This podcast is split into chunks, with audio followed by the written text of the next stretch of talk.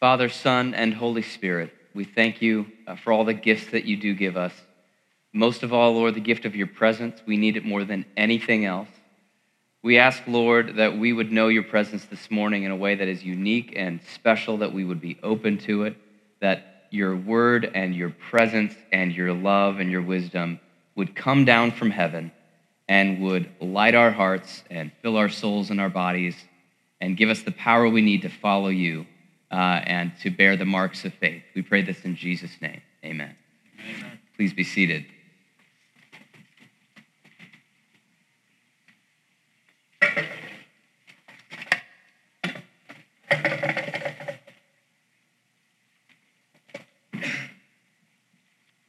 Go ahead and turn to James 1.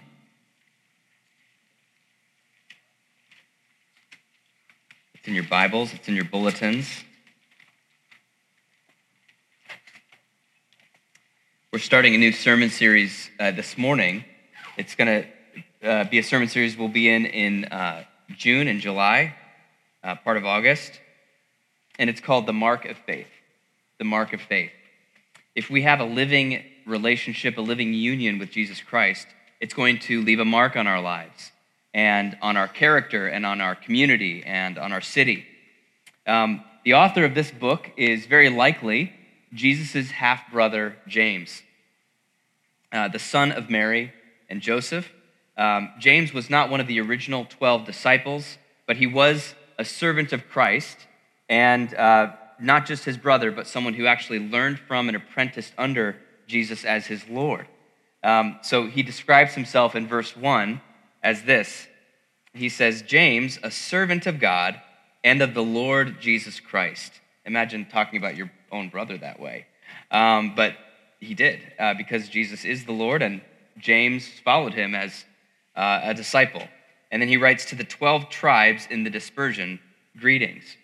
Now, by the time James wrote this letter, he had become a leader in the early church. And so a letter like this would have been distributed around the Roman Empire, most likely received from, uh, from people who were born into Judaism. They were Jews, and then they came to believe in Jesus as the Messiah, but they were, tra- they were uh, scattered, uh, most likely against their own wills, uh, to uh, just around the Roman Empire. Now, if you want to know the heart, if you want to know kind of the spiritual heart of James's letter, you can read the Magnificat in Luke 1, verses 46, 46 through 55. Don't turn there now. Um, but this was his mother Mary's song that she sang when Gabriel came to uh, announce that Mary would bear Jesus. And if you look at the Magnificat and you look at the book of James, there's a lot of themes that run through both uh, of these uh, of these pieces here. Mary saying, My soul magnifies the Lord, and my spirit rejoices in God my Savior, for he has looked on the humble estate of his servant. He has scattered the proud in the thoughts of their hearts, he has brought down the mighty from their thrones, and exalted those of humble estate. He has filled the hungry with good things, and the rich he has sent away empty. Now, just consider for a moment that this is the woman who raised Jesus and James. And maybe the Magnificat was like, could have even been their bedtime song. Or maybe it was like a morning thing that they, they said at the breakfast table, like, are you gonna say mom's song? Otherwise, you know, no oatmeal. Um, who knows? But what we know is that the sons, her sons, ended up, one of them preached the Sermon on the Mount, and one of them wrote the book of James. And you can see a lot of the same thing, themes. Um, so, humility, theme of humility, uh, theme of active obedience, or rejoicing in the character of God, or patience and suffering, um, honoring the poor and the outcast. So, uh, this is a really beautiful letter. It comes from Jesus' own family, comes from one of his disciples. And we're just going to watch what are the marks of faith that James is putting before us to uh, show in our own life. In the first section of this letter, what we're studying this morning, James is going to introduce what we might call the diamond of all the virtues. The diamond of all of the virtues. It's a virtue that has great value in God's eyes, but it cannot be attained without some pressure and discomfort. Um, Jesus wanted this diamond virtue. The early church wanted this diamond virtue. Um, his disciples wanted this diamond virtue. In fact, if you ask the persecuted church today, how can we pray for you? They will respond, You can pray for this diamond virtue in my own life. Um, they don't pray to be, uh, for their circumstances to change, as wonderful as that would be. They want something more precious than, than that instead. They, it's a costly, precious resource that will change your life. Um, on the day of judgment, James says, it's people with this diamond virtue that will be crowned in a special way. Um, but it's going to be a challenge for us to grow in this diamond virtue because it is highly prized before God, but it is not highly prized in our day. It is not celebrated, it is not cherished.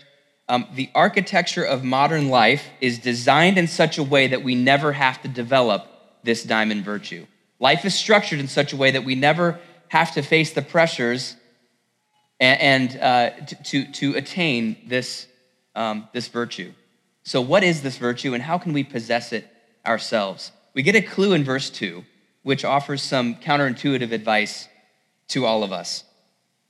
Uh, verse 2 Count it all joy, my brothers and sisters, when you meet trials or when you fall into trials of various kinds. One scholar translates verse 2 like this Consider it a sheer gift, friends, when tests and challenges come at you from all sides. Now, we don't have to look far for tests and challenges, do we? Um, it's not going to be a problem for us to be able to think about tests and challenges. What is coming at you from all sides in your life right now? I think that medical challenges and trials can be some of the most difficult. Anything from a torn ACL to a cancer diagnosis and everything in between the hospital visits, the hospital bills, um, the surgeries, the rehab, the prehab, the special diets, medical challenges can be some of the worst uh, trials that just sort of come at us unexpectedly. You know, relational challenges can come out of nowhere and be so deeply distressing because they hit right at the core of our life. Um, some of us have, right now, we've got conflicts at work, we've got conflicts in the home or with our extended family. Um, Maybe some of you ha- have endured some spiritual challenges as well. You just know that there's a battle that you're fighting that is on a level that's just beyond your immediate scene circumstances. You realize that you're fighting a spiritual battle right now. You're fighting for your very soul, which is different than fighting for your body. You're fighting for your soul. Um, and a lot of times this comes in the form of battling temptation that's kind of hitting you against your will. And, and you're saying no to something again and again. And that's a stressor to say no to something again and again, to, to fight temptation. Um, some of us are experiencing cultural challenges. We're unsure how to live faithfully as Christians in this world and in the city as culture changes very quickly before us and it's becoming more and more acute. How can I be faithful to Jesus and stay meaningfully and lovingly connected to my neighbors? Um, trials come in all kinds, okay? And they don't have to be profound to be annoying. It can be potholes and headaches and being uh, dealing with a flooding basement, to being underemployed, to being disappointed with God, to dealing with your own anxiety and anger, to just the endless rain. And James says, consider it actually a pure gift. Who says that? A pure gift when you walk into, when you're kind of sort of walking into a room of trials and just painful circumstances. Um, we've learned to relate to trials as an enemy and as a nuisance, and yet James here encourages us to see them as a cause for joy, as gifts. Now, why would trials be gifts? Verse 3 takes us deeper into this question. For you know that the testing of your faith produces endurance. You know that the testing of your faith produces endurance. And endurance is the diamond virtue. Endurance is uh, the mark of faith. The heat of all of those trials and challenges applies pressure to our faith in Christ. It feels unbearable, it feels like death. We're not in control.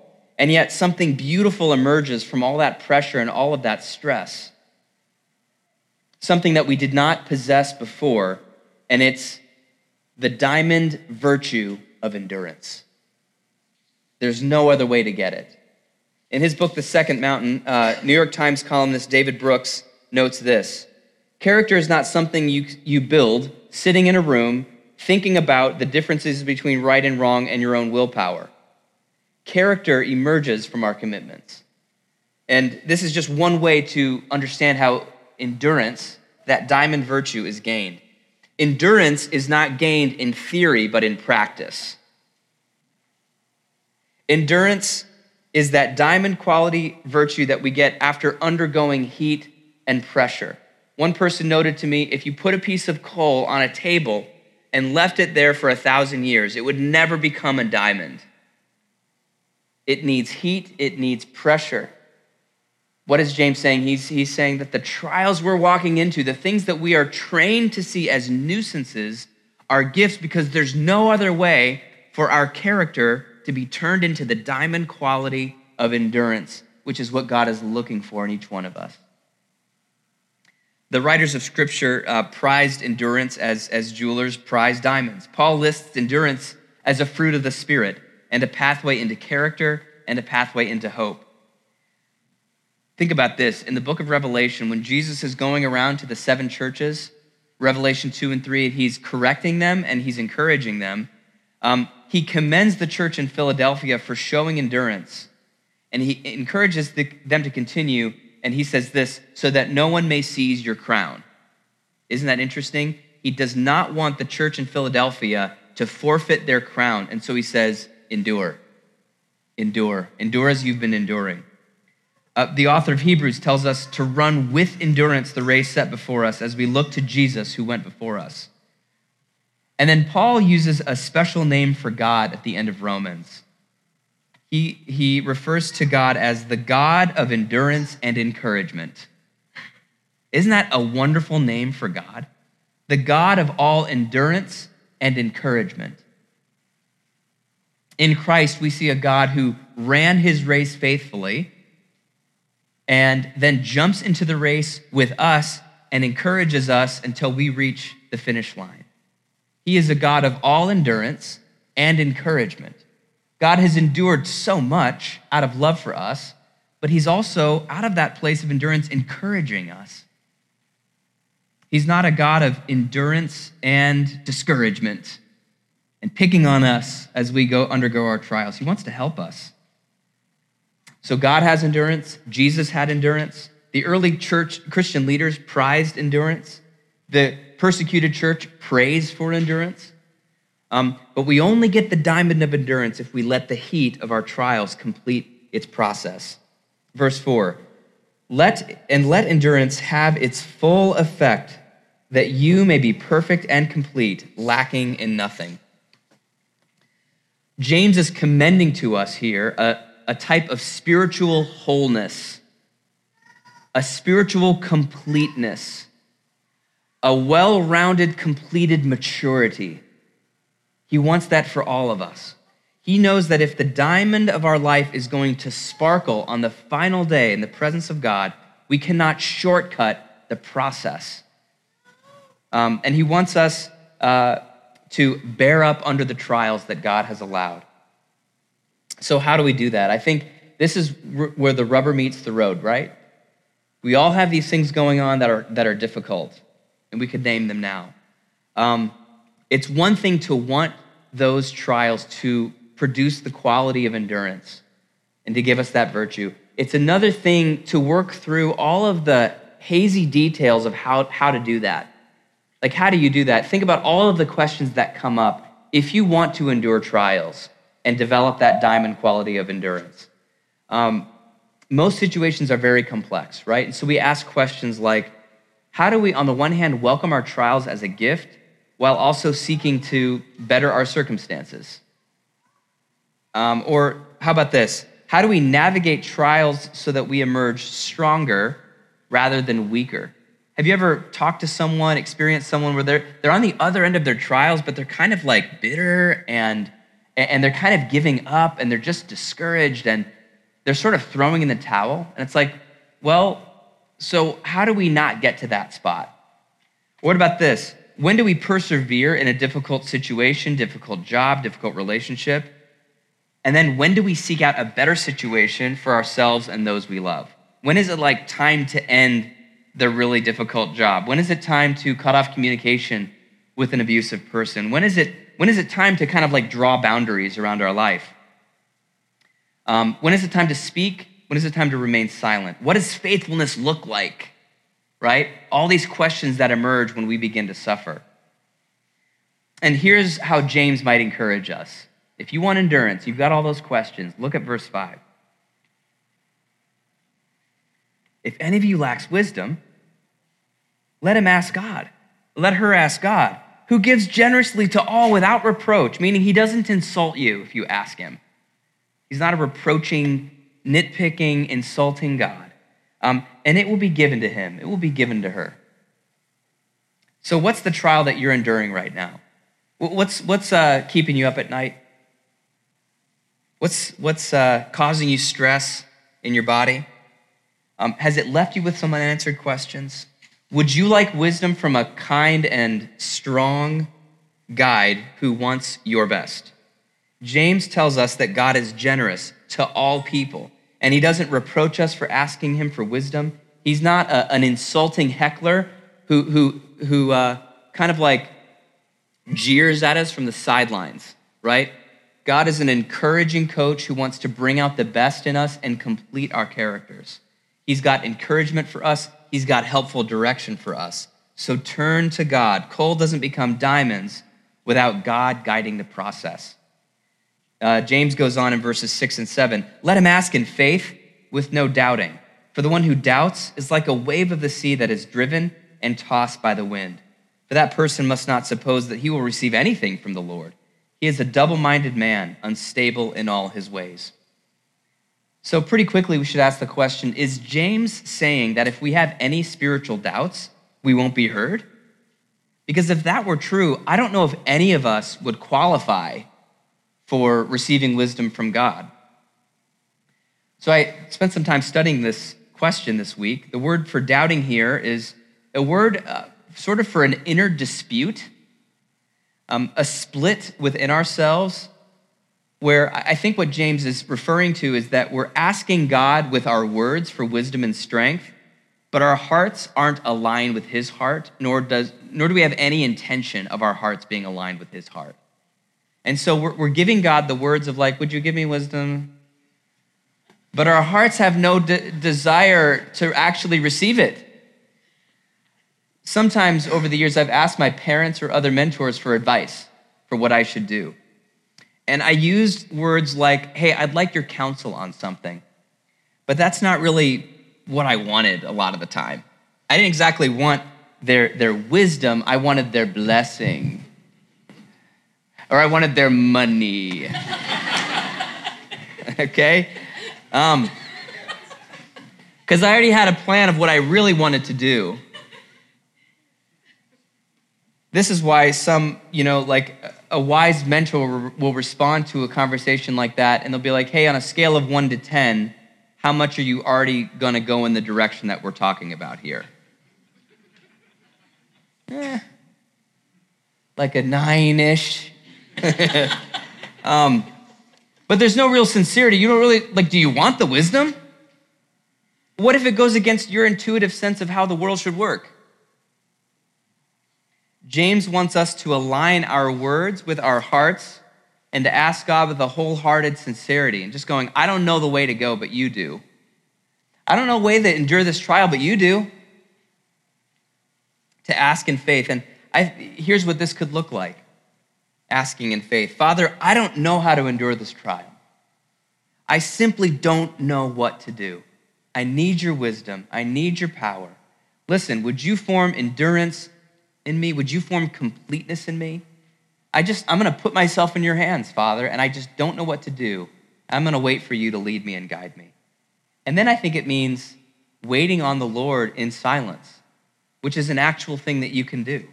Um, you can sit before the Lord and think about the Lord. You can sit before the Lord and bring to Him your question.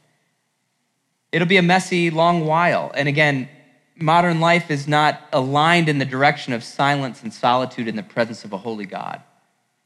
But this is the kind of life, this is the, where the rubber meets the road in terms of receiving wisdom from God. It means actually listening to God. And it means listening open heartedly to other people who are the Lord's ambassadors in your life. The closer we draw to God in our trials, the more He solidifies our souls with His endurance. And it's just a slow process.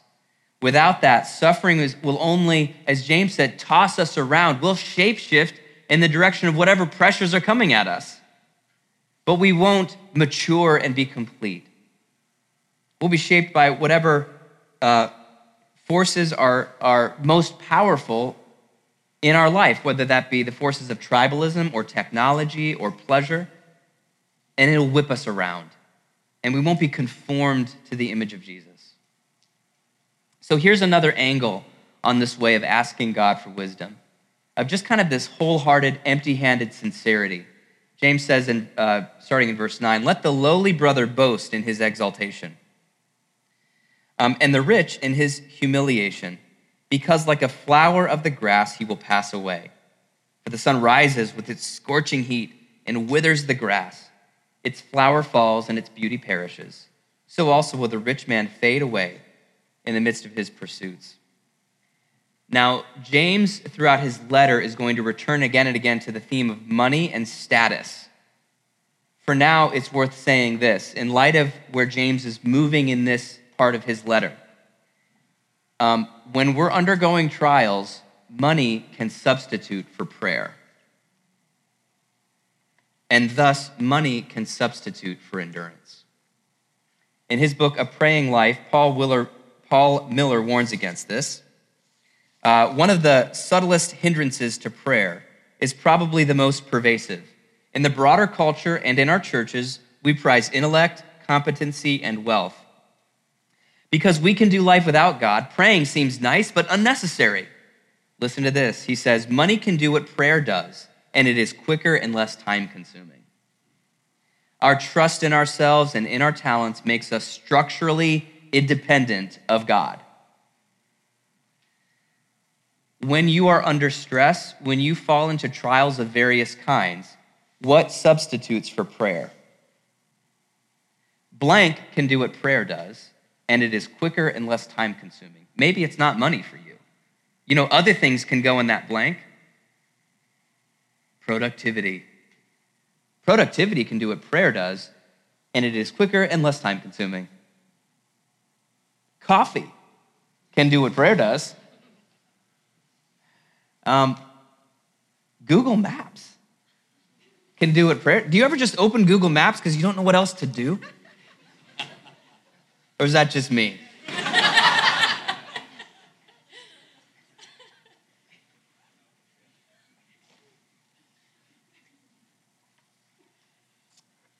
Fill in the blank. Is it a good book?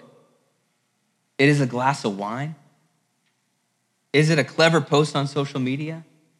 What fills in the blank? What allows you to be structurally independent of the presence and the wisdom of God when you're suffering? Uh, now, these things are not bad in themselves, but taken as a whole, they can make us structurally independent of God, can't they? Modern life is designed to life hack our way out of trials. So it's worth asking how much of our spiritual strength have we forfeited in the process of a life structurally independent of the presence and the help of God? We are rich in life hacks, but these fade away in the presence of God. That's James's point here. When we come to God, we do not come boasting in our wealth and in our achievements. We come in need. We come in need of God's help. We come in need of God to form in us that diamond quality of endurance. Here's what's at stake, verse 12. Verse 12 is at stake. Blessed is the man or woman who remains steadfast under trial. For when they have stood the test, they will receive the crown of life, which God has promised to those who love him. Now, is this saying the only way for you to earn God's love and glory is through trying really hard? and I don't think that's the heart of James's message here. Um, if we're going to stand before God having endured our trials, it will be 100% the grace of God, okay? It will be 100% the grace of God, which we are burning up like jet fuel in the process of being faithful to Him. So grace is not going to freeze our obedience. Grace is going to free our obedience. You see the difference? When we endure the trials God has allowed, we do it out of love for Him, we do it out of devotion for Him, we do it with His power and strength. And on the other end of our trials and tests, we're going to shine like glory. We will be like a transfigured church worshiping a transfigured Christ. And part of the glory refracting from our beings in that moment of transfiguration will be the diamond quality of endurance. That endurance will will shine through all of the other virtues that shine on that day. James has communicated uh, the value of endurance, that it's meant to complete us and form us and perfect us. And he's shown us where to get it, enduring trials with God's help and wisdom. But I'm really grateful for where he takes us next, where, where he rounds all of these thoughts out um, he takes us to a pure vision of God. And it's a vision that is going to help us worship this morning. You see, a lot of us get to the point where we can't even ask for wisdom anymore because we're just out of juice, because we're just waiting, because we are enduring the trial. And listen, the only place to go is, is worship at that point, to go right into the presence of God, to go right to the throne of grace and to worship the living God as he is Father, Son, and Holy Spirit. And James is going to correct a view of God that is, uh, is not true. He's going to say, hey, you might think this, it's not true about God, so don't impugn God. And he's going to say, verse 13, let no one say when he is tempted, which is a word very close to the word for trial. And I think there's an overlap intentionally. Let no one say when he is tempted, I am being tempted by God, for God cannot be tempted with evil, and he himself tempts no one. What, what's James saying? Well, in the words of one Scottish pastor, God is great at recycling, but he doesn't send the garbage. Now, maybe one of you can do that with a nice Scottish accent, but I'm not going to attempt it. God is great at recycling, it's his special talent, but he does not produce or send the garbage. God does not create evil, God does not create suffering. God is extraordinarily good at turning evil and suffering into glory, into endurance, into perfected character. I mean, consider what he did with a Roman cross, right? God did not invent torture. It Doesn't come from God. God did not create evil. God did not create treachery and violence. Um, yet he redeemed it, he recycled it, and he brought life out of it. Okay? Now, we can project the garbage of this world onto the character of God because we're in pain and we want someone to blame. But it doesn't make it true. It doesn't make it true. God is skilled at recycling the garbage, but he didn't send it because God is thoroughly loving and kind and good. And he loves us. Verse 14 uh, each person is tempted when he is lured or she is lured and enticed by his own desire. Then desire, when it has conceived, gives birth to sin, and sin, when it is fully grown, brings forth death. Now, this is a description of what happens in us this disordered heart that leads to a disordered life. And when we have a disordered heart and a disordered life, we become unable to love people, right?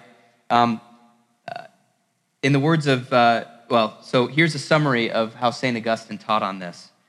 We have all loved the wrong thing to the wrong degree in the wrong way with the wrong kind of love. And what God is forming in us is, the, is an ordered heart, which is the ability to love the right thing in the right way, to the right degree, at the right time, with the right kind of love. So even though we've messed that up, the God of all encouragement and endurance has been kind to us. Verse 16 and 17 describes the goodness of God. Do not be deceived, my brothers, my beloved brothers and sisters.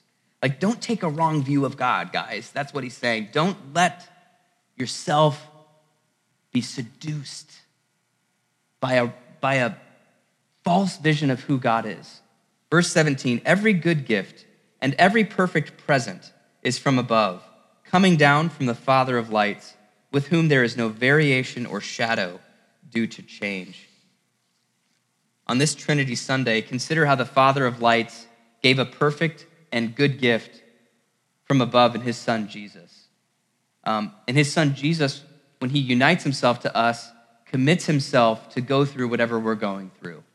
I recently heard a wonderful lecture by a church historian about the sufferings of the earliest church martyrs. And he said that one mark of the early church, and uh, this is something we just we can celebrate without putting our expectations that God will have to copy it um, again and again in every generation. But one of the things that happened in the earliest years of the church was that as people faced their greatest hour of suffering and their greatest hour of sacrifice and the greatest horror of their life because of their commitment and allegiance to Jesus, what would happen is that their union with Christ would take on a new form, and they would find that a lot of the uh, natural sufferings of the moment would be greatly reduced, that they would oftentimes have a vision of Jesus Christ and have a strong sense of his nearness and his presence. And a lot of times they would get a vision of the world to come. Now, we can read about this in Acts 7, at the end of Acts 7, when Stephen was being stoned. Right in the moment of his, uh, of his death, when he was being stoned, but he was still conscious, what did he see? He saw the Son of Man standing up at the right hand of the Father on his behalf. And the horrors of the moment did not overwhelm him, that Jesus held him and that his union with Christ took on this special, beautiful form. That's the kind of gift that the Father of lights is ready to give. That's the kind of help that he gives us. The God of all endurance and encouragement shows up.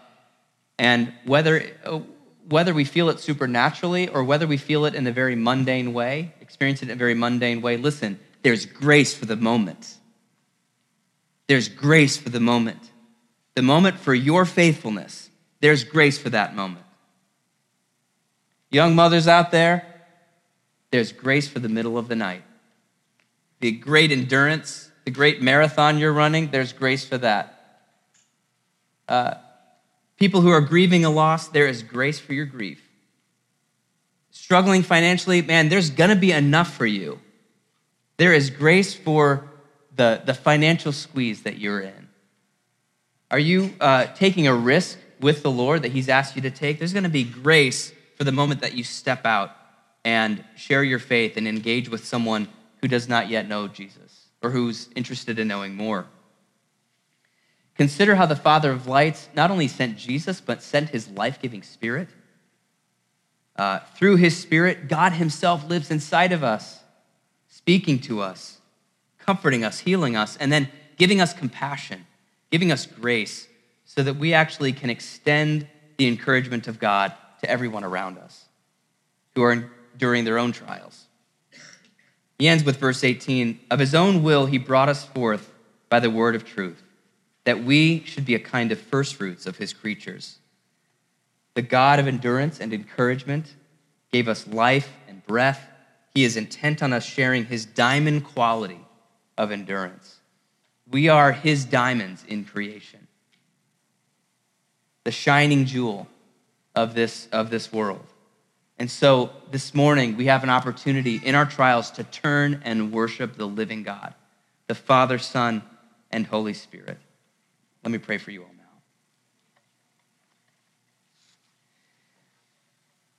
Father of lights, from whom comes good gifts, I pray that now your Holy Spirit would fall into this kiva, into this space, and you would meet us now Lord, not just in truth, because we couldn't bear it without your presence.